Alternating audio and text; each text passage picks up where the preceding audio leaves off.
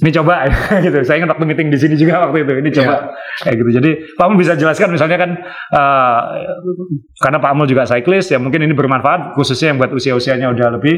Om Bre ini kayaknya udah mikirin ini kayaknya berhasiat buat yang lain juga katanya kayak gitu. Jadi tadi udah kata-kata terus. Oh, ini bisa buat yang lain juga. Dia pengen nyeletukin yang itu tuh Pak.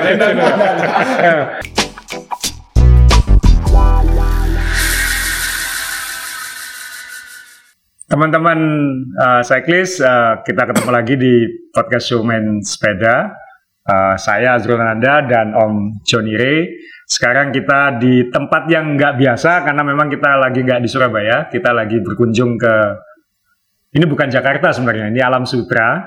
Uh, kita sekarang lagi di kantornya Deltomed di Alam Sutra. Dan uh, tema kita hari ini sebenarnya sangat penting buat uh, cyclist yang mungkin kayak angkatan saya ya, mungkin cyclist generasi pertama juga ini mungkin uh, generasi lama lah, bukan generasi pertama, generasi lama. Uh, karena kita akan merasakan semakin bertambahnya umur, performa itu bisa turun. Nah, ini mungkin episode kali ini relevan untuk yang laki-laki khususnya, tapi yang perempuan juga mungkin perlu tahu juga karena ada kaitannya kan laki dan perempuan kan kayak kabel sama colokan kan jadi jadi kan uh, mungkin akan ada kaitannya tapi yang jelas uh, merasakan bahwa setelah usia 40 itu makin sulit untuk uh, untuk uh, menjaga performance gitu. Kebetulan saya ngakui sudah lewat kepala empat, Omri nggak mau ngakuin sampai KTP-nya dipalsu. uh, jadi dan kita semua tahu bagi yang baru-baru goes tahu sepedaan itu olahraga jahat, uh, kita longgar sedikit, kendor sedikit, uh, istirahat sedikit aja. Misalnya empat hari, yeah. saya empat hari nggak goes gitu, yeah. berasa langsung heart rate-nya naik, oh. uh, performanya turun. Jadi uh, wah ini makin lama kok makin susah gitu. Jadi hmm. dan semakin bertambah umur semakin berat. Nah ini kan berarti kan kita harus bahas nih kenapa bisa kayak gitu, cara mengatasinya gimana. Uh, dan ternyata bukan hanya usia 40, sebelum 40 tahun 30-an itu juga sudah bisa terjadi gitu. Kalau kita tidak menjaga diri atau mungkin ada sesuatu kita atau tabungan kita waktu muda jelek ya. uh, bisa jadi uh, ketika umur 30-an malah sudah degradasi kan kita akan makin merasakan sekarang banyak pemula umurnya yang baru-baru itu kan aduh makin sulit keep up sama yang muda-muda kan kayak gitu kan ya. ya ancamannya makin banyak nah jadi tema kita hari ini adalah uh, bagaimana performa itu bisa turun setelah 40 atau bahkan saat 30-an uh, dan gimana cara jaganya dan kita tamunya memang harus yang paham soal itu dan harus di industri itu karena uh, jangan sampai kita mengkonsumsi yang macam-macam dan berbuat yang macam-macam yang membuat itu lebih buruk. Jadi selamat uh, bergabung uh, Pak Mulyo Raharjo. Ini Pak, Pak Mul ini adalah CEO dari Deltomed. Uh, mungkin yang kenal produk-produknya salah satu yang paling terkenal adalah Antangin tentunya kayak gitu Pak ya.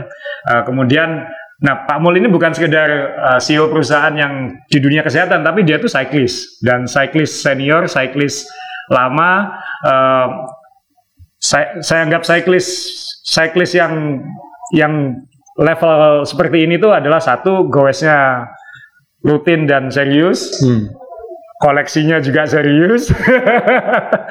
Tapi ada satu lagi yang yang lebih penting menurut saya Pak Mul dan ini uh, semua yang di industri sepeda harus senang karena Pak Mul juga punya passion untuk mendukung olahraga sepeda. Ya. Maksudnya uh, mungkin Anda yang pernah ikut uh, Bromocom event yang saya selenggarakan itu sponsor utamanya adalah produk dari perusahaannya Pak Mul Herbana waktu itu. Jadi atau Antangin juga pernah. Ya. Jadi uh, Pak Mul ini bukan hanya punya passion goes dan koleksi sepeda. Jadi benar-benar suka sepeda dan suka naik sepeda, tapi juga mendukung event-event sepeda. Bukan hanya di Surabaya kan, misalnya event di Jogja, yeah. segala macam juga di, disupport oleh Pak Mul. Jadi sebenarnya orang yang sangat berjasa untuk mengembangkan olahraga sepeda dalam beberapa tahun terakhir. Ini orangnya ada di sini sekarang gitu. Jadi dan bukan kita datang kan kita yang datang. Jadi terima kasih Pak sudah terima kita gitu.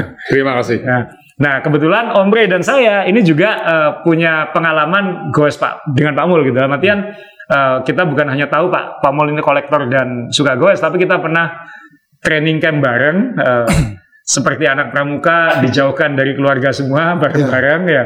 Ini Om bisa cerita itu mungkin. Ya waktu itu pendengar kan tahun 2016. 2016 ya. 2016 dengan beberapa teman ya mungkin pernah kita bahas di episode yang lalu-lalu itu ya. yang waktu kita goes ke luar negeri ya. Goes ke luar negeri. Nah, ya.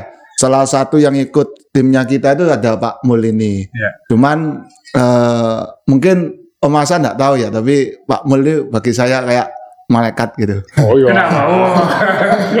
Soalnya Kamu lagi minta apa sama Pak Mul? Enggak, enggak. Jadi gini, ini ini mungkin Anda nggak tahu karena waktu itu kan kita misah. Kenapa Ya kan? bisa waktu itu? Misah karena eh, temanya waktu itu sudah jalan jam bebas lah. Oh, oke, Setelah lima hari kita, jadi kalau di Spanyol itu kita tinggal di sebuah hotel apa, Castle de Castle itu namanya. Ya. Itu di ujung gunung gini. Jadi kita Biasa di ujung gunung ya, ya. jadi eh, kita hari ini turun di sebelah sini, naik lagi ke penginapannya. Nanti besoknya turun di sebelah sini, naik lagi itu selama hampir seminggu kerjaannya cuma turun naik, turun naik gitu ya. Dan eh, di Eropa itu mungkin bagi yang tidak pernah makan roti dan keju kepingin ya makan roti dan keju gitu. Saya juga waktu pertama kali mendarat di Eropa tuh pingin makan roti dan keju itu. Hari pertama senang, kedua senang, ketiga saya mulai tanya, loh ini rotinya ini modelnya ya cuman ini, kejunya ya cuman itu ya. ya. Ini alot ya keras. Ya keras, ya keras dan dan gede-gede ya. Motongnya mesti pakai pisau. Yang kayak geraji gitu kan. Nah, terus sudah. Jadi bayangkan kita pagi makan itu siang dan sore. Sampai di pit stopnya pun makannya hotdog ya modelnya seperti gitu lagi kan? Ya. roti sosis. Ya sudah gitu. Nggak ada nggak ada variasinya. Jadi eh, mau opor gitu ya ngimpi ya kan? Nggak mungkin. Nah setelah selesai lima hari bersepeda serius itu yang turun naik dan bikin lelah itu ada jam kosong. Jadi ada hari kita bisa jalan-jalan ya karena jalan-jalannya di Madrid di Spanyol ya saya kan buta saya cuman keluar aja jalan-jalannya eh, waktu itu ya asal-asal jalan kan. Nah waktu itu ternyata ketemu Pak Mul sama Om Soheli ya waktu Iya. itu saya dipanggil, Mon sini gitu, eh kita cari nasi gitu. Kan malu saya. oh nggak usah om. Ya sudah ikut, ikut aja gitu. Ya. Nah, kita nyari tuh temu ini nasi nih apa eh, restoran rumah makan Thailand. Kita cari nasi di sini. Buka gitu eh, di rumah makan Thailand. Oh maaf, oh we are close. Ya ngomong gitu. Terus kita ngomong, wah udah tutup. Katanya Pak Mul, wah sayang ya gitu. Duh, orang Indonesia katanya yang jaga. Duh, iya. Oh, sudah, saya bikinkan. Perlu apa? Sudah tutup ya, tapi saya bikinkan aja mintamu apa gitu. Terus karena itu kalau nggak salah saya tuh pesen dua kotak. Jaga nih, jaga nih. Jaga nih. Jadi kita beli empat kotak waktu itu orangnya tiga. Ya. Kita bawa terus kita makan di taman Pak Mul. Taman ya, ya di di taman. taman gitu kita makan gitu. Jadi jangan menghina orang yang makan di taman karena saya, saya juga pernah kan ngemper. ngemper. itu rasanya nasi itu Waduh. luar biasa. Nikmat ya, nikmat ya. Hebat. Oh. Dan saya Karena setelah, ingat. setelah seminggu kamu nggak makan itu ya. Nggak makan nasi. Iya. Ternyata makan aja berkenang. loh. Oh, kalau soal kalau Rey, Pak, pokoknya selama ada makanan tenang, Pak. Gitu. Dia kalau nggak ada makanan panik, Pak. Kita pernah ke luar negeri ke Taiwan atau apa itu. Dia tuh kayak marah terus nama makanannya nggak ada yang enak kayak gitu. Begitu ada yang makan enak dia baru tenang kayak gitu. Jadi kalau Bapak pingin uh, sama dia pastikan makannya jelas. Makannya jelas. Ya, saya juga pengalamannya kayak gitu. Makanya dibilangin saya malaikat karena apa? Tiba-tiba ketemu nasi. kan? Padahal cuma nasi kotak loh, Pak. Ya. Maksudnya Iya, nasi kotak. itu aja udah malaikat, Pak. Itu. Yang masak orang Indonesia lagi. Nah, makanya. Ketemu orang Indonesia. Bayangkan kalau dikasih all you can eat ribs sama steak gitu. Wah. Bukan malaikat lagi, Pak. Ke mana aja ikut ini, Pak. Kalau kalau saya ingatnya Pak Mul, eh, mungkin Pak Mul juga ingat waktu itu karena kan ya kita memang tiap hari naik turun gunung. Nah, ini eh, ini bagian sebelum kita topik ke topik kita bully Om Ray dulu ya. Eh, jadi kita naik turun gunung, waktu itu diingetin guide-nya kita akan ngelewatin shark tooth namanya, Pak ya. Jadi eh, profilnya tuh kayak gigi hiu. Tajam, turun, tajam, turun, tajam, turun gitu. Jadi bukan gunung, nih, bukit-bukit gitu. Terus kita berhenti waktu mau balik ke penginapan, tiba-tiba berhenti, berhenti, stop, stop, stop gitu kenapa? Ada yang hilang gitu, ada yang ketinggalan gitu. Hmm. Kita lihat belakang siapa? Dia, Pak.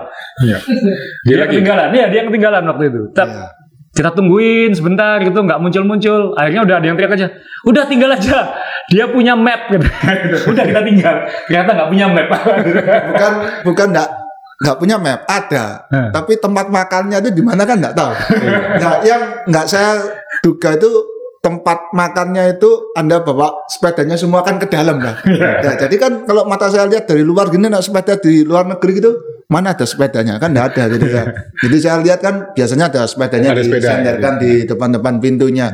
Nah, sepedanya Anda bawa masuk ke dalam barnya itu Iya. ya saya nyari ya kelewatan akhirnya sampai sudah sepi mau ke gunung yang kedua itu baru saya mikir saya berhenti ini enggak mungkin nih kalau terus ke gunung sana saya bisa nggak makan ini Akhirnya saya balik itu terus dicariin sama yang lain itu kan sama treknya itu kan sama travelnya Jadi ya itu pak. Kalau sama dia pokoknya makanannya jelas. Gitu. Ya kalau kalau Pak Mul sendiri boleh tanya sejak, sejak kapan sebenarnya suka suka sepeda pak? Maksudnya kan Pak Mul lebih senior dari saya mungkin soal soal gue sini gitu. Maksudnya mulai mulai suka sepeda kemudian jadi sangat serius soal sepeda. Iya, saya main sepeda itu kan memang dari kecil sebenarnya. Oh. Dari SD itu kan saya udah naik sepeda ke sekolahan ya kan. Eh, terus SMP saya masih naik sepeda. Terus SMA udah enggak, kuliah udah enggak, terus kerja ya kan. Mulai main lagi em, tahun 2000 tahun 2010. Oh, berarti ya kurang lebih ya kita lihat. Iya. Ya. 2010. Jadi kalau ngomong sekarang eh, apa namanya udah hampir sudah 11 tahun ya. 11 tahun. Ya itu yang yang benar-benar intens nih. Saya masuk ke benar-benar olahraga sepeda. Sebelumnya saya main yang namanya tenis, kemudian saya juga main golf. Tapi nggak tahu gimana sepeda nih kayaknya nyantol gitu loh, enjoy. Kayak jadi kayak anak kecil lagi gitu. Enjoy-nya dari dapatnya dari mana waktu? Enjoy-nya. Kalau menurut saya sepeda itu olahraga yang buat saya eh, komplit ya. Kita eh, bisa enjoy untuk melihat alam ya kan. Terus kemudian bersosialitas, punya teman banyak ya kan. Olahraga itu kan nggak bisa kita harus individualis gitu loh. Ya, saya eh, termasuk orang yang seneng eh, apa namanya? Ya ketemu dengan temen Ya. bisa ngobrol gitu loh. Olahraga sepeda ini termasuk salah satu hal yang juga menuntut apa ya? Selain performance tapi juga kita bisa enjoy dengan ya sepeda ketemu temen dan kemudian kita juga bisa mengukur performance kita. Jadi it's beautiful sport lah menurut saya. Ya ini buat yang uh, produk pandemi mungkin bisa jadi lesson ya kan Ya. kalau kita seriusin itu uh, dan saya dapetin sih Pak kalau kalau saya nggak goes saya mungkin nggak kenal dengan Pak Mul kayak gitu. Ya, Uh, benar. ya mungkin nggak kenal juga dengan yang satu ini kan kayak Iya, gitu. benar. Ya, pasti. Jadi uh, dan kita juga pernah uh, intens dalam artian waktu kita di Spanyol itu bagi yang belum dapat gambaran ya bukan berarti ini trip bintang 5 enggak ya Pak ya Iya, waktu itu ya. Jadi hotelnya itu di ujung gunung ya. Hotelnya apa adanya? Bener-bener ya cuma satu itu Pak. Ya. ya di ujung gunung di tengah uh, pegunungan di Spanyol itu di Alicante kalau nggak salah kawasannya. Terus itu desa dan yang di hotel itu cuman kita, Ya. kita berdua puluh dua, dua puluh empat, Gitu ya. dua puluh lah ya, itu ya. 20-an ya. dua puluhan ya. Terus kalau sore karyawannya pulang kan, Pak? Betul. Malam, mal, ya. Malam Ya, udah pulang ya. Malam sudah pulang, jadi di hotel itu benar-benar ya hanya kita gitu. Iya. Ya. Eh, nanti kita tampilin fotonya kita malam-malam bingung cari makan kan Pak waktu itu. Benar.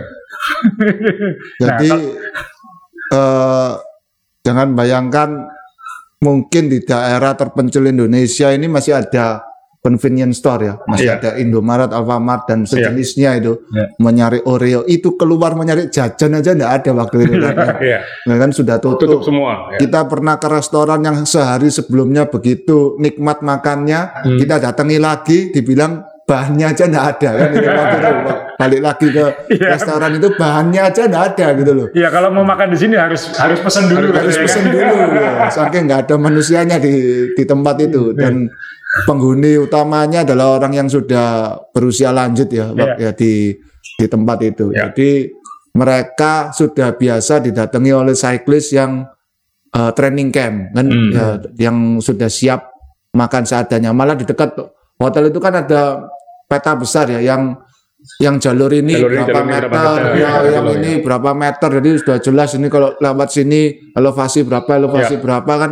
Ada memang training campnya yang di Spanyol yang saya bilang sama anda ya makanya kontador kuat ya, Ya. Bang, ja- jalurnya naik Naik turun, turun, naik turun. tanjakannya bisa 30 kilo, 40 kilo gitu. Kalau di Indonesia rata-rata 10-an, Iya. 8 kilo gitu kan sudah ke ujungnya. Kalau kalau saya sih yang dapat waktu itu ya jadi lebih kenal teman sih pak. Maksudnya eh, kalau sosialisasi kan kalau kita di Indonesia mungkin ya ketika event kita ketemu lalu Iya. hangout kayak gitu atau kemudian atau ketika kita goes rutin mingguan paling setelah itu ngopi segala macam itu kan mahal kan pak itu kan itu escape dari apa keluarga escape dari kerjaan ya Ya. gitu Eh, dan tapi ketika kita training camp ini kan jadi lebih kan kayak anak kecil diikutkan Iya. studi tour gitu. Pak. Benar, benar, benar, kayak gitu studi tour. Jadi Iya, kita jadi lebih kenal dan dari situ saya paham wah ini Pak Mul ini cyclist kayak gitu kan. Cuma mohon maaf kan semua orang pasti ini yang yang yang yang nanti kan kelihatan Pak yang benar bukan cyclist yang kelihatan. Mohon maaf saya sebelumnya juga pernah pergi ke negara lain gitu ada tanya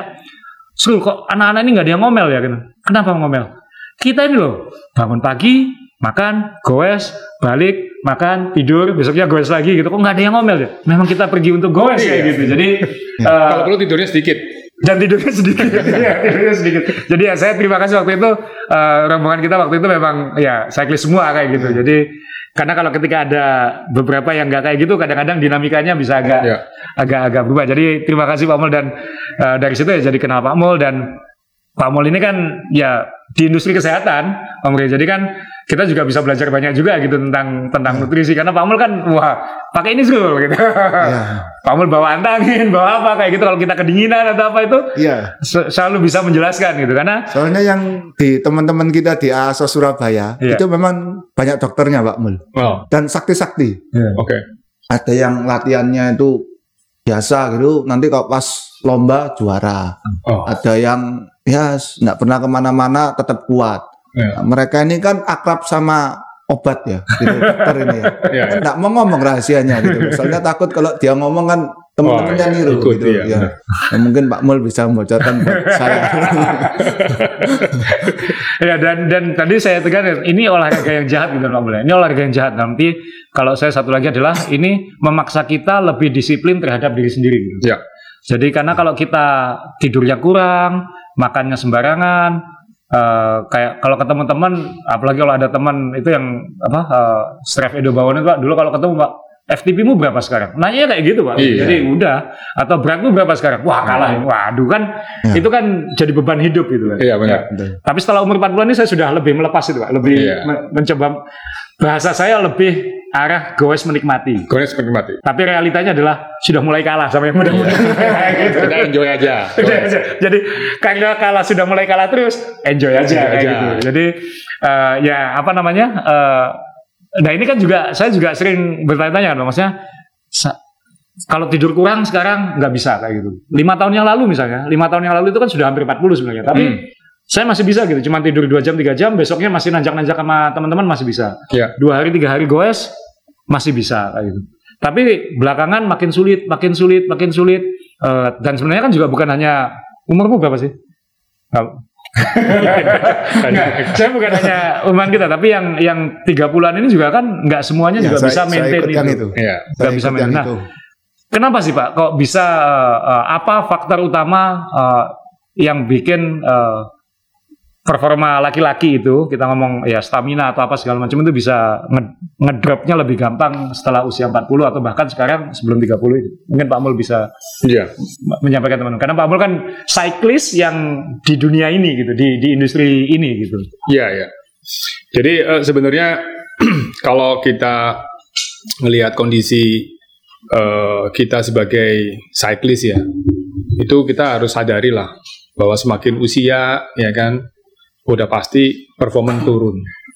Nah, cuman kan eh, di usia kayak saya ini udah 50-an lebih kan, em, intinya kita harus tahu nih, know your body gitu loh. Iya. Ya kan, yang penting tuh know your body. Artinya tuh kalau udah usia sekian performanya kita tuh udah harus bisa ukur, ya kan.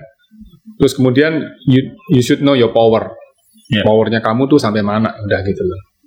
Kalau kita ngomong eh di performance peak kita di umur berapa, kita nggak nggak ngerti. Ada yang umur 50 teman saya kuat.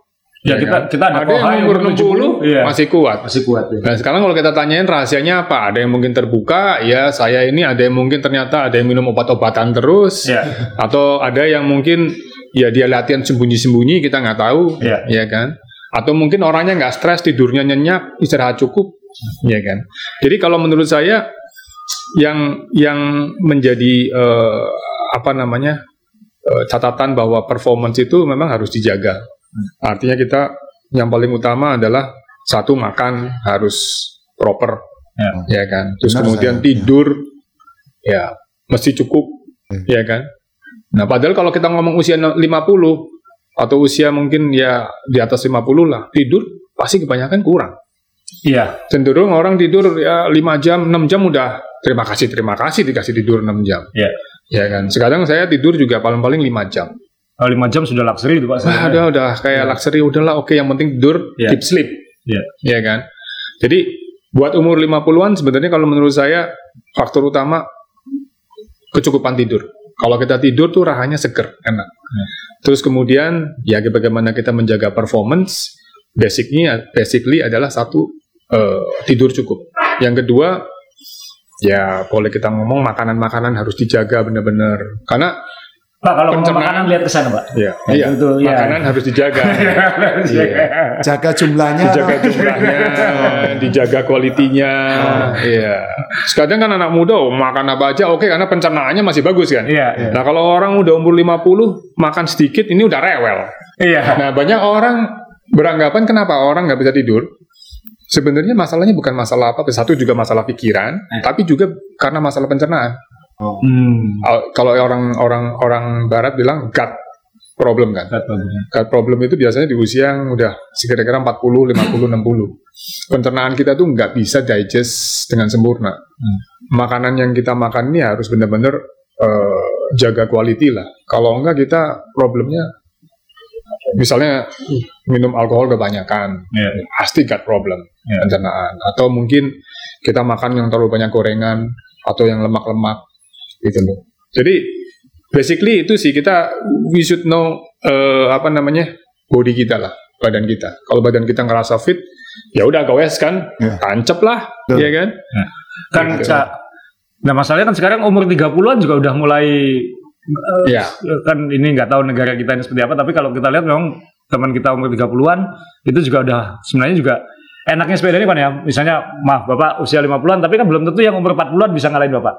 Saya umur 40-an tapi belum tentu anak umur 25 ya, bisa ngalahin saya gitu. ya. Eh, mohon maaf, ada Kohai yang umurnya 72, saya sekarang kalah kayak gitu. Ya, tapi itu mungkin genetik ya Pak ya. ya. Ada orang yang secara genetik memang uh, X-Men kan kayak gitu kan. kan ya. ada orang yang kuat kayak gitu.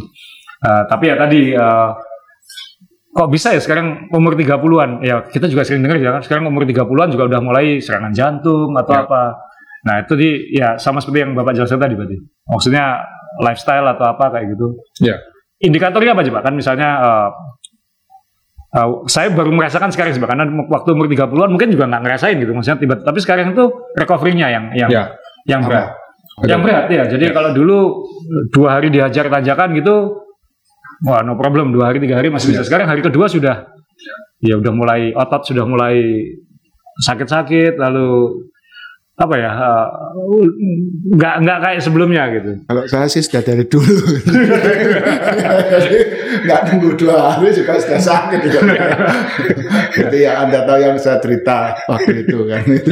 Terus ini kan ada yang bilang misalnya hormon ah, katanya tuh hormon testosteronnya ngedrop tuh. kayak Iya. gitu. Nah itu bisa jelasin dong maksudnya supaya orang bisa kan itu katanya eh, satu eh, stamina-nya turun, eh, otot masa otot atau apa, kemudian rambut antara rontok atau memutih lebih dini itu. Ya. Kayak hormon testosteron itu misalnya bisa disampaikan Pak gitu.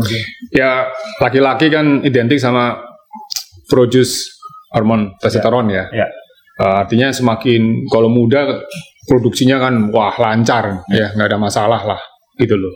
Bahkan berlebihan kan umur 20, 30. Nah, lama-lama nih eh sebenarnya hormon testosteron itu bisa kita tingkatkan dengan satu kalau tadi istirahat cukup, makanan yang benar, terus kemudian kita olahraga rajin, Ya. ya kan?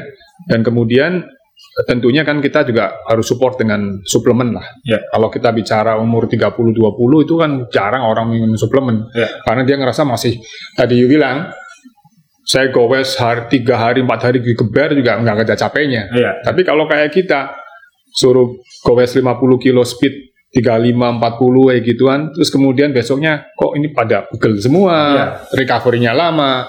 Ya tentunya itu efek karena memang ya apa ya badan kita memang nggak bisa produce sesuatu hal yang untuk bisa recovery cepat. Ya kan? Nah akhirnya memang kita harus kasih suplemen nih yang sesuatu hal yang membuat kita tuh jadi lebih bisa meningkat lagi ini ini sebelum Pak Mul Iya. jelasin memang eh, saya pernah dikasih dulu sama Pak Mul. Iya. ini yang yang di depan ini ya Bri. Saya pernah dikasih eh, su- kamu coba deh seminggu kayak gitu. Jadi saya pernah dikasih dan saya coba. Eh, memang kan eh, ada herba mojo yang di depan kita ini ya Pak Mul ya. Ya. Nah, herba mojo ini kan eh, orang mungkin langsung asosiasinya dengan vitalitas atau apa gitu ya. Ya. Masalah laki-laki sebenarnya ada keterkaitannya kan sebenarnya ada kan Pak ya. Ya. Urusan stamina, eh, recovery dan lain-lain itu.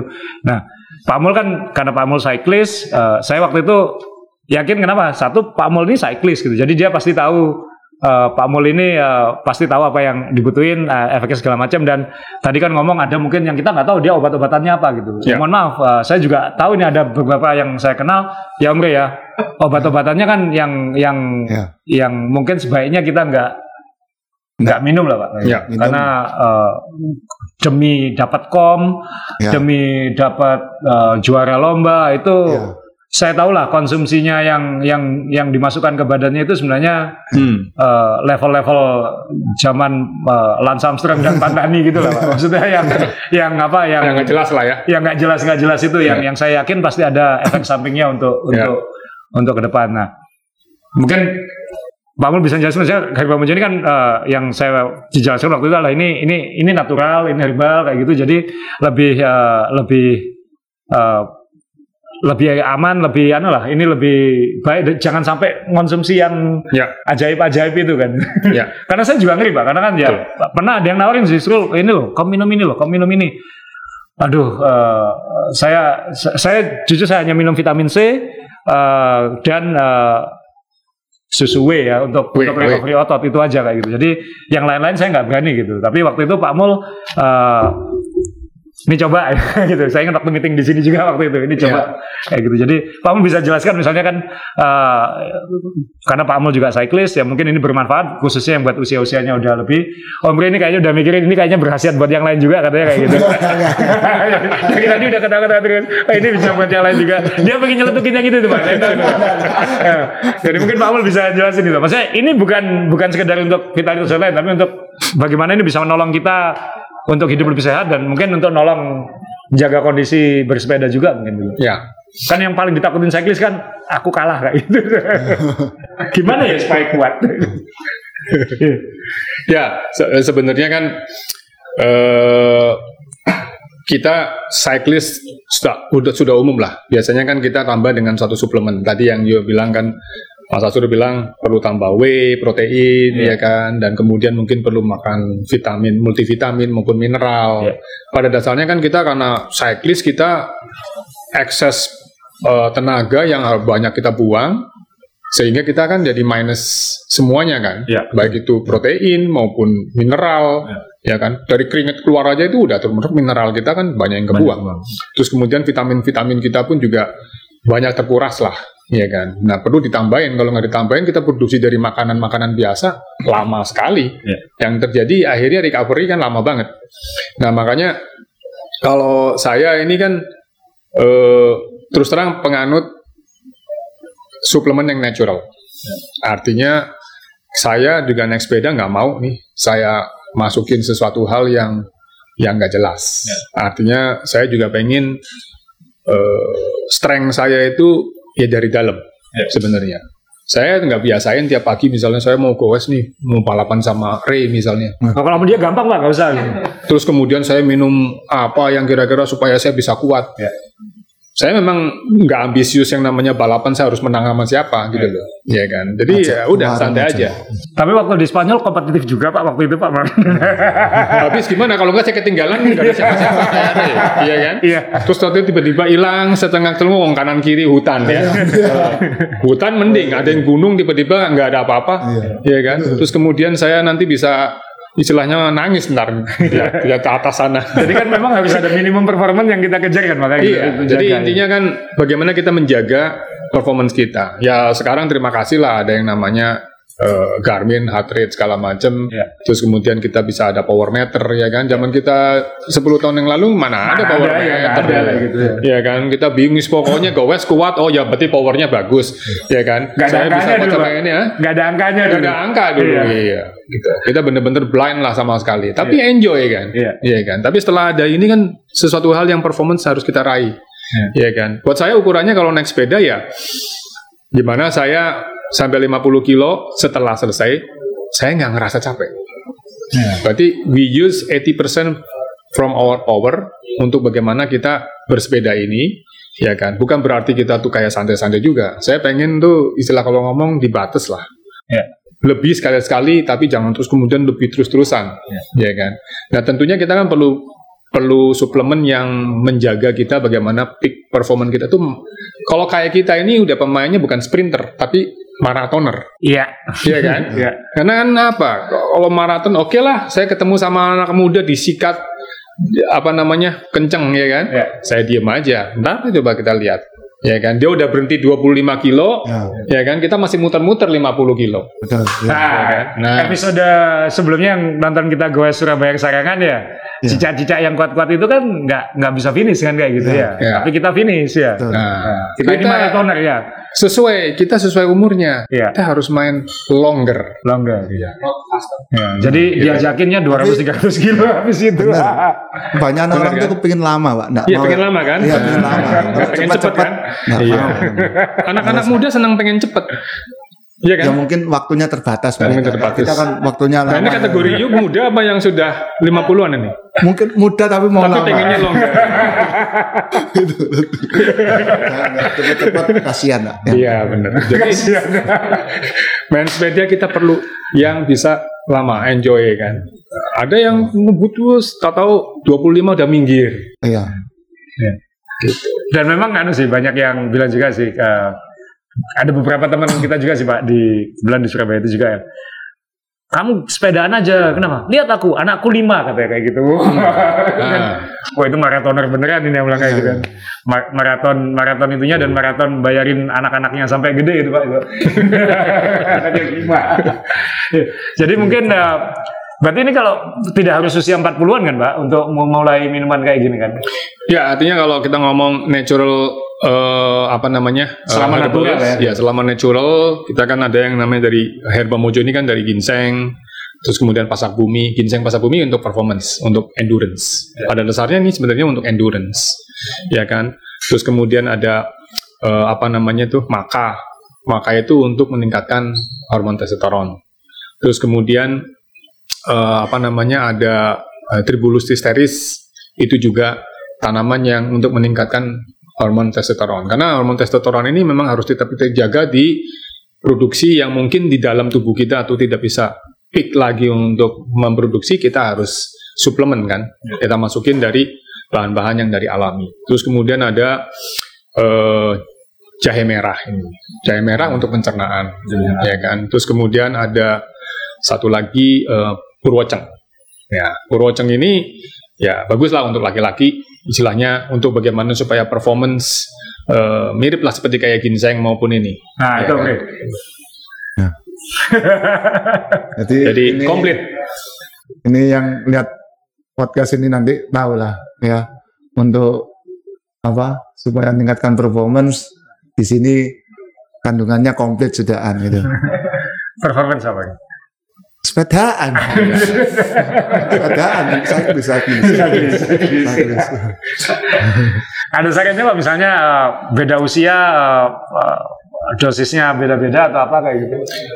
Eh, Yang yang terbaik saat apa ada yang eh, istilahnya ngomong saya biasanya minum malah setelah goes Oh malah setelah. saya setelah kenapa karena saya kan kalau main kalau main endurance biasanya saya main eh, istilah kalau ngomong kalau mau main panjang eh, saya minum sebelum tapi kalau begitu main cuma hanya satu jam dua jam setelah kenapa buat seperti kayak recovery Oh, nah itu penting. untuk recovery. Kenapa? Ya. Kita biasanya cenderung habis gowes kan rahanya lemes, capek. Iya, iya. Apalagi kalau high intensity kan. Iya, high intensity kan. Iya.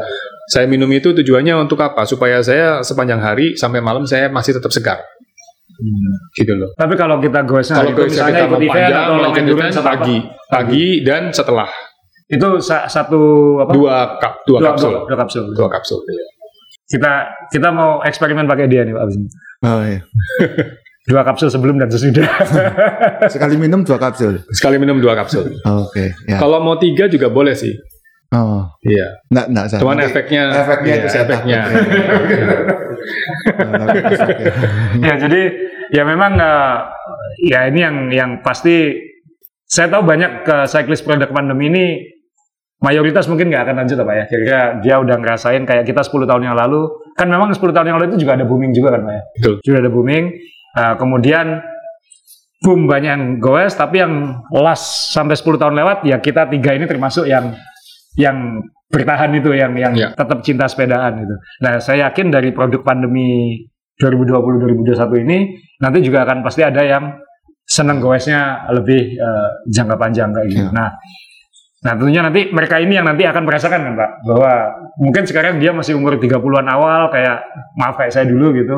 Wah, itu nggak ada capeknya kan Pak. Wah, Ya. Tantangin aja semua ini siapa gitu kan. Ada teman dari Jakarta datang, copotin ya, Ya. kan gitu. Ada teman lagi datang, copotin lagi kayak gitu. Tapi kan setelah 10 tahun kan kita yang dicopotin satu. kalau dia yang dicopotin dari dulu mungkin nggak ada beban Pak gitu. Tapi Ya, kalau yang betul. pernah nyopotin ini kan lebih beban kayak gitu. Jadi kan Jupe, Jupe. Ini Oh, ya, Jupe. kamu. kenapa? Ya ini, ini ini pesan itu Jupe yang suka nyopotin yang tua-tua ya. Kan, kan dia bisa malu lah. Dia umur 31 yang dicopotin umur 63 kok. Kayak gitu. Jadi apa namanya ya nggak nggak adanya dan oh itu satu lagi pak kan makin banyak eh, cyclist kayak Jupe itu yang sukanya pakai pink pak sepedanya pink, eh, bibnya sekarang juga warna-warna yang pastel-pastel kayak Ya, gitu, ya, ya. jersinya pink, ya itu mungkin juga perlu herba muncul itu pak. Hmm. Mana Ganti, kalau jadi Jangan-jangan dia suplemennya anu pak, estrogen. jadi jadi kembali, jadi kembali supaya dia mungkin kalau dia minumnya testosteron mungkin akan lebih Iya. lebih kuat lagi gitu ya. Nggak keren mungkin itu disarankannya kayak gitu. mungkin Mungkin. atau mungkin berpikir yang lain gitu. ya jadi nanti kalau anda sudah sekian tahun anda akan merasakan apa eh, naik turunnya badan ini Pak ya. Betul. Jadi kalau mungkin baru setahun dua tahun mungkin nggak berasa lah, mungkin masih eh, masih asik, masih semangat, masih apa. Tapi nanti setelah 10 tahun kayak kita kan have to find a new way untuk motivasi diri loh, Pak. Maksudnya pembelaannya adalah saya goes untuk untuk enjoyment nah, gitu. Eh, tapi memang jadi lebih lebih appreciate terhadap badan kita sih. Pak. Ya. Yang saya dapat saya lebih appreciate dari badan saya bahwa eh, saya juga bersyukur eh, 10 tahun terakhir aktif goes karena kalau reunian ketemu teman-teman SMP dulu Pak, wah Ya. Lain ya. lain lain ya. Ini juga buat yang cyclist. Kalau anda lihat Om Ray ini umurnya abadi gitu ya. Ini ageless dia ya. Jadi dia nggak nggak ketebak. Ya, pasti bukan 20-an tapi juga nggak nggak akan apa. Dia ya abadi kayak gini mukanya kayak gitu. Nah, Nanti umur 60 70 juga segini Ya nih. juga segini ya. Gitu. Nah, tergantung makannya sih Pak, makannya nggak ngancur. tergantung makannya, gut problem nanti. nah, mana Pak Mul eh, usia udah 50-an tapi masih masih fit, masih karena rutin kan Pak. Kita olahraga rutin itu kan jaga ya. Mohon maaf, saya juga sudah mid 40s habis ini tapi kalau ketemu eh, kadang ketemu orang yang di bawah 40 juga kok kayaknya tua dia ya kayak gitu. Itu itu, Iya. itu seneng kan Pak. Maksudnya berarti apa yang kita eh, lakukan itu kan berarti kan semoga memperpanjang kan Pak, kayak gitu memperpanjang eh, kemudahan usia dan lain-lain ya. Tapi ya memang sekarang mulai mikir sih ini harus karena kan kalau oh, vitamin doang pasti nggak cukup kayaknya. Betul. Udah udah. Jadi ya saya sudah jujur saya sebelum acara ini sudah pernah di ini coba ini seru kayak gitu. Jadi ya oh, saya belum. nah Oh belum. ini bawa Belum. semua. Bawa semua. ya? Bawa semua. Habiskan hari ini juga nggak apa-apa. Jangan. Mungkin Pak Mul ada ada pesan lagi mungkin untuk eh, teman-teman cyclist khususnya yang yang pemula-pemula Pak. Kita Hmm. fokus karena ternyata podcast kita ini banyak yang dengan itu justru yang produk pandemi Pak. Ya. Yang yang baru setahun terakhir ini goes dan mencari apa? mencari pencerahan atau eh, ilmu cerita dari yang yang sudah pengalaman apa yang harus saya lakukan. Tadi kan sudah cerita soal Ya.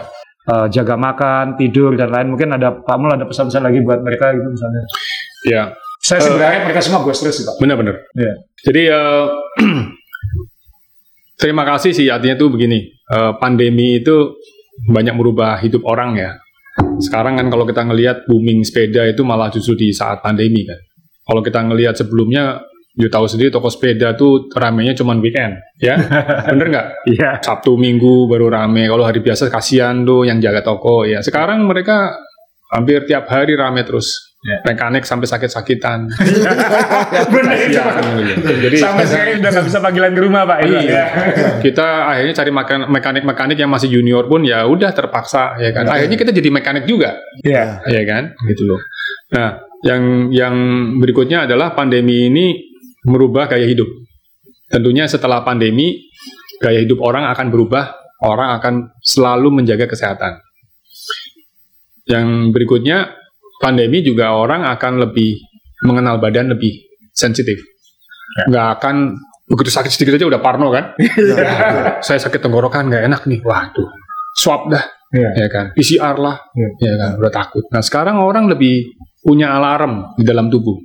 Saat itu, aduh saya ngerasa nggak enak nih, capek sedikit udah pengen tidur, Iya. istirahat, ya kan? Tentunya menjaga nggak ketemu temen dulu. Jadi sebenarnya di saat pandemi ini orang jarang sakit. Kalau zaman dulu kan enggak ya, kita ketemu orang orang yang kena flu kita nggak tahu pulang-pulang kena flu, Iya. Iya kan? Betul. Jadi pandemi ini eh, akan merubah gaya hidup orang terutama mengenai kesehatan. Dan kedua lifestyle tentang olahraga juga semakin banyak orang olahraga. Ya. Olahraganya yang booming di pada pandemi kan eh, olahraga yang outdoor pasti, Ya. ya kan? Kenapa bike itu boom- booming, cycling itu booming? Karena yang olahraganya indoor semua nggak bisa indoor, pada tutup semua, larilah ke sepeda. Nah, saya berharap sih sepeda ini menjadi sesuatu olahraga yang menjadi olahraga yang merakyat lagi gitu loh. Ya. Semua orang pada senang bersepeda. Indonesia nggak kalah sama Spanyol. Ya. Kalau ngomong saya favorit tempat bersepeda, misalnya kayak pernah kita bersyukur lah ya kita ketemu berkenalan sama Mas Asrul dan eh, Ray apa namanya em, kita bisa berteman ya kan dengan bersepeda Iya. ya kan Ya. itu lima tahun yang lalu kan Iya. gitu loh nah terus kemudian di saat seperti ini justru kita harus bisa menikmatin bagaimana sepeda ini atau let's say lari lah ya berkelanjutan lah jangan terus kemudian setelah itu selesai gitu loh Ya. saya sendiri terus terang bersyukur banget selama pandemi itu justru semua keluarga saya. Istri saya naik sepeda anak saya dua-duanya naik sepeda. Ya kan? Jadi kita lebih bahagia artinya seneng ya kan? Bisa bersepeda sama istri bersepeda sama anak-anak Iya. gitu loh. Mereka Kalau anak dulu saya kan enggak, dulu teman-teman. kagak. Iya. nyentuh sepeda aja ngelirik aja enggak. Iya. ya kan? Wah ini olahraga apaan sih? Iya. ya kan? Sekarang saya ajakin satu mungkin pakai sepeda lipat dulu ya kan? Setelah pakai lipat istri saya sekarang pakai sepeda sepeda road bike ya kan Iya. udah ngerasanya wah keren gitu loh Iya. ya anak saya yang laki-laki udah lebih kencang dari saya Iya. ya jadi ternyata anak-anak muda atau orang-orang yang sekarang newbie ini performanya jauh sama kita kita perlu waktu lima tahun untuk menjadi cyclist yang hebat Iya dulu nggak ada yang ngajarin Pak. iya nggak ada yang ngajarin sekarang anak-anak muda cuman 3-6 bulan tiba-tiba udah jago-jago Wah itu fenomena nasional kan. gitu ya. Iya. Karena kita di Surabaya juga begitu kalau ya. kita dulu kan nggak ada ukurannya ya orang-orang kayak gini-gini sekarang mereka sangat kompetitif Iya. kalau kita ngelihat di di Jakarta ini yang Tarkam namanya itu saya ngelihat wah anak-anak muda semua sepedanya keren-keren dan kemudian benar-benar mereka kenceng. Iya. Nah maksud saya yang saya bisa kasih saran atau kasih kasih masukan sih eh, jangan sesaat. Artinya you pengen hanya naik sepeda karena gaya.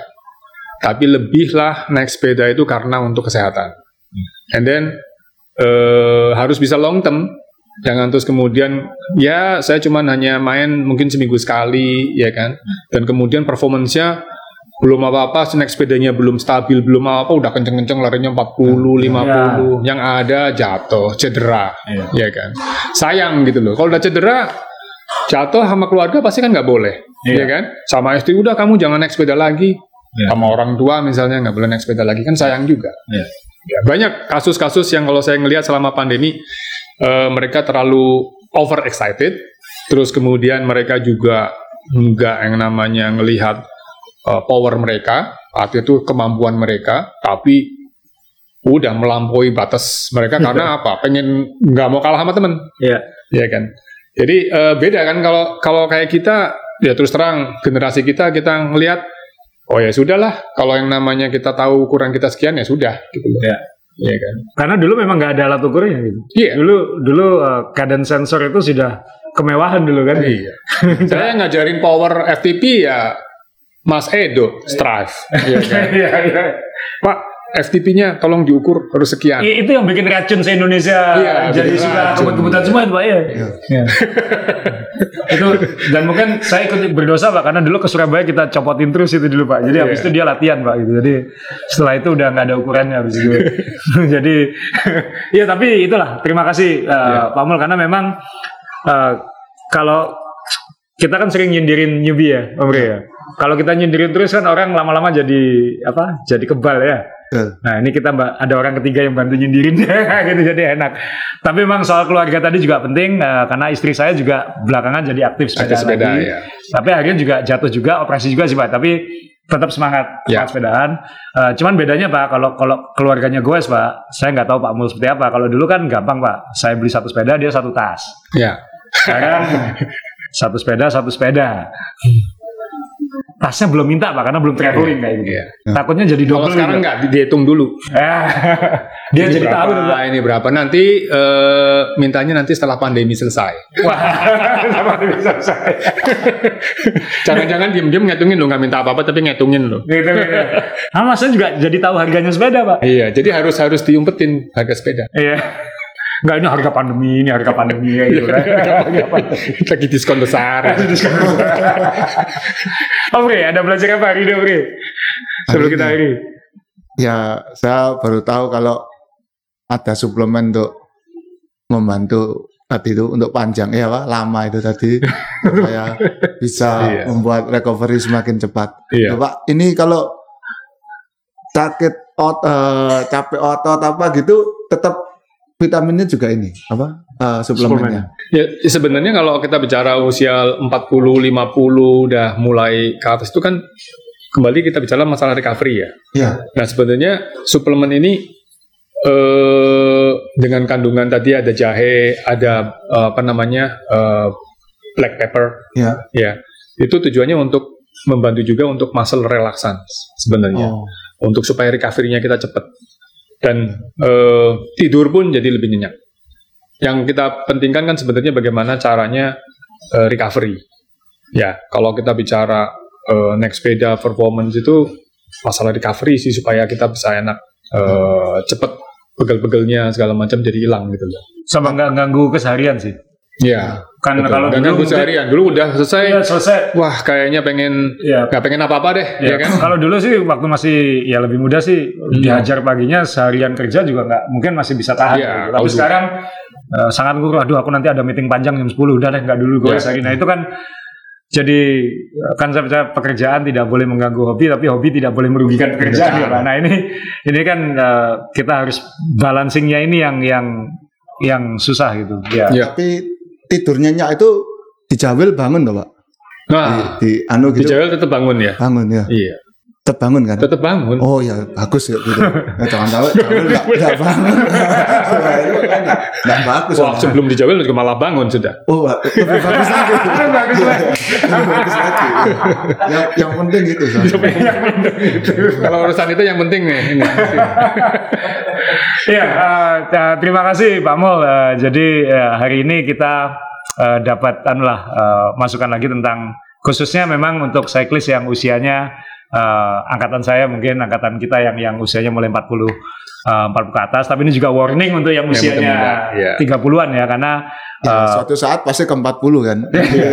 harusnya kan ya kalau kalau Tuhan mengizinkan kan Iya. harusnya akan sampai ke 40-an. Tapi kan warningnya adalah dia belum tentu sampai 40 eh, bisa dia sudah bisa ngedrop sebelum 40 itu. aja. Betul. Ya. Itu yang harus harus diingat. Jadi ya tadi eh, eh, sepedaan ini kalau Anda serius ya tadi kita semua udah bahas terus ya sepeda ini akan maksa kita untuk untuk jaga diri gitu Ya. untuk, untuk jaga diri supaya nggak ya supaya nggak ketinggalan dari teman tapi juga nggak ganggu Ego lah, masalah ego juga kan. ah ya ada ego juga itu. Kalau kita naik sepeda eh, bisa kontrol ego, Iya. ya kan. Kita tahu nih temen ini lebih kuat ya sudah, ya kan. Jangan terus kemudian kita mau sosokan ya kan karena kita pengen tunjukkan jati diri ego gitu loh. Ya, jadi em, ya saya rasa bagaimana kita kontrol ego sama kita ya tadi yang saya ngomong know your strength. Know Kalau- your body gitu. Kalau kita gampang bawa, bawa asuransi Iya. aja dia, Pak. Ini dia. Iya, dia tuh dia menyatakan diri sebagai asuransinya cyclist, Pak. Asuransi saya. Iya, karena kalau ada dia pasti ada yang lebih di belakang katanya. Iya. Jadi karena dia yang belakang kan kayak gitu. Jadi apa? Ya. Iya kan kayak gitu kan kamu bilang Ya. dulu kan ya. Jadi Saya paling sering ditanyai orang ikut apa enggak gitu. Karena Paling ditanya ya. ya, Oh. Kalau Pengaruh strategi kalau ya, jalannya kalau saya ikut mereka paling enggak 60% yakin juga untuk ikut gitu. Oh. Karena ada saya yang Kalau nggak ada, banyak kan orang nggak ikut. ya lebih ragu kan Lebih ragu ya. nunggu fitnya atau lagi lagi performanya lagi baik Jadi buat enggak. benchmark maksudnya. ya Buat benchmark ya. bukan benchmark asuransi Asuransi. asuransi kalau kalau benchmark kan patokan ya rata-rata ya gitu Iya. ya kalau saya enggak asuransi oh ada dia berarti ada yang lebih belakang satu Ada yang lebih itu cukup itu asuransinya gitu. jadi Oh, jadi iya. asuransi, Pak. ya. Ya, ya. Jadi di setiap komunitas cari asuransi satu, Pak gitu. Ada yang paling belakang sudah mau menyerahkan titel ini ke orang lain tapi selalu cuman paling ya cuman satu kali ride habis itu kembali lagi ke saya Ah. susah ya berarti strategi suplemenmu berarti harus ditata Ya. ya. ya. Supaya dari asuransi menjadi apa nih? Iya. ya kan gitu loh. menjadi anu lah, menjadi apa kemarin istilahnya tengah belakangnya. ya tengah belakang Jadi bukan belakang, Pak. Grup tengah tapi belakang. Dulu kan waktu kita di Spanyol istilahnya apa? Grup papan tengah. Halo, G- Ini- GPT. Grup papan tengah. Iya. Ya, tengah belakang maksudnya. ya. Iya, iya, iya. Dia tengah belakang kayak gitu. ya, baik. Terima kasih Pak Mul. Jadi eh, kita sudah uh, diskusi hari eh, hari ini. Jadi eh, moga-moga nanti Pak Mul bisa kita ajak lagi sharing dan moga-moga pandemi segera berakhir Pak ya supaya Ya. event-event juga segera normal. Betul. Jadi nanti kalau misalnya ada event-event di Indonesia yang gede-gede biasanya uh, sponsornya pasti uh, Pak Amul pasti memberikan support ya gitu karena uh, yang saya suka tadi bilang bukan hanya cyclist bukan hanya kolektor sepeda nah, ini yang di sekeliling kita ini semua kolektornya koleksinya Pak Mul sebagian kecil Baik. Cuma tadi saya diingetin kemarin jangan tanya jumlah katanya gitu. Oh, Oh, sama pak kayak saya kayak gitu. jangan tanya jumlah gitu. Istri cuma tahu yang di rumah berapa. gitu. Nah, kemudian eh, eh, tiga eh, beliau ini sangat support terhadap eh, industri sepeda. Jadi supaya orang semangat sepedaan tadi kan kayak gitu. Jadi ya sekali lagi terima kasih banyak Bang Terima kasih. Eh, Moga-moga bermanfaat. Terima kasih, Ray. Buat laki-laki, thank you Om Ray. Jadi nanti kita ketemu di eh, episode selanjutnya.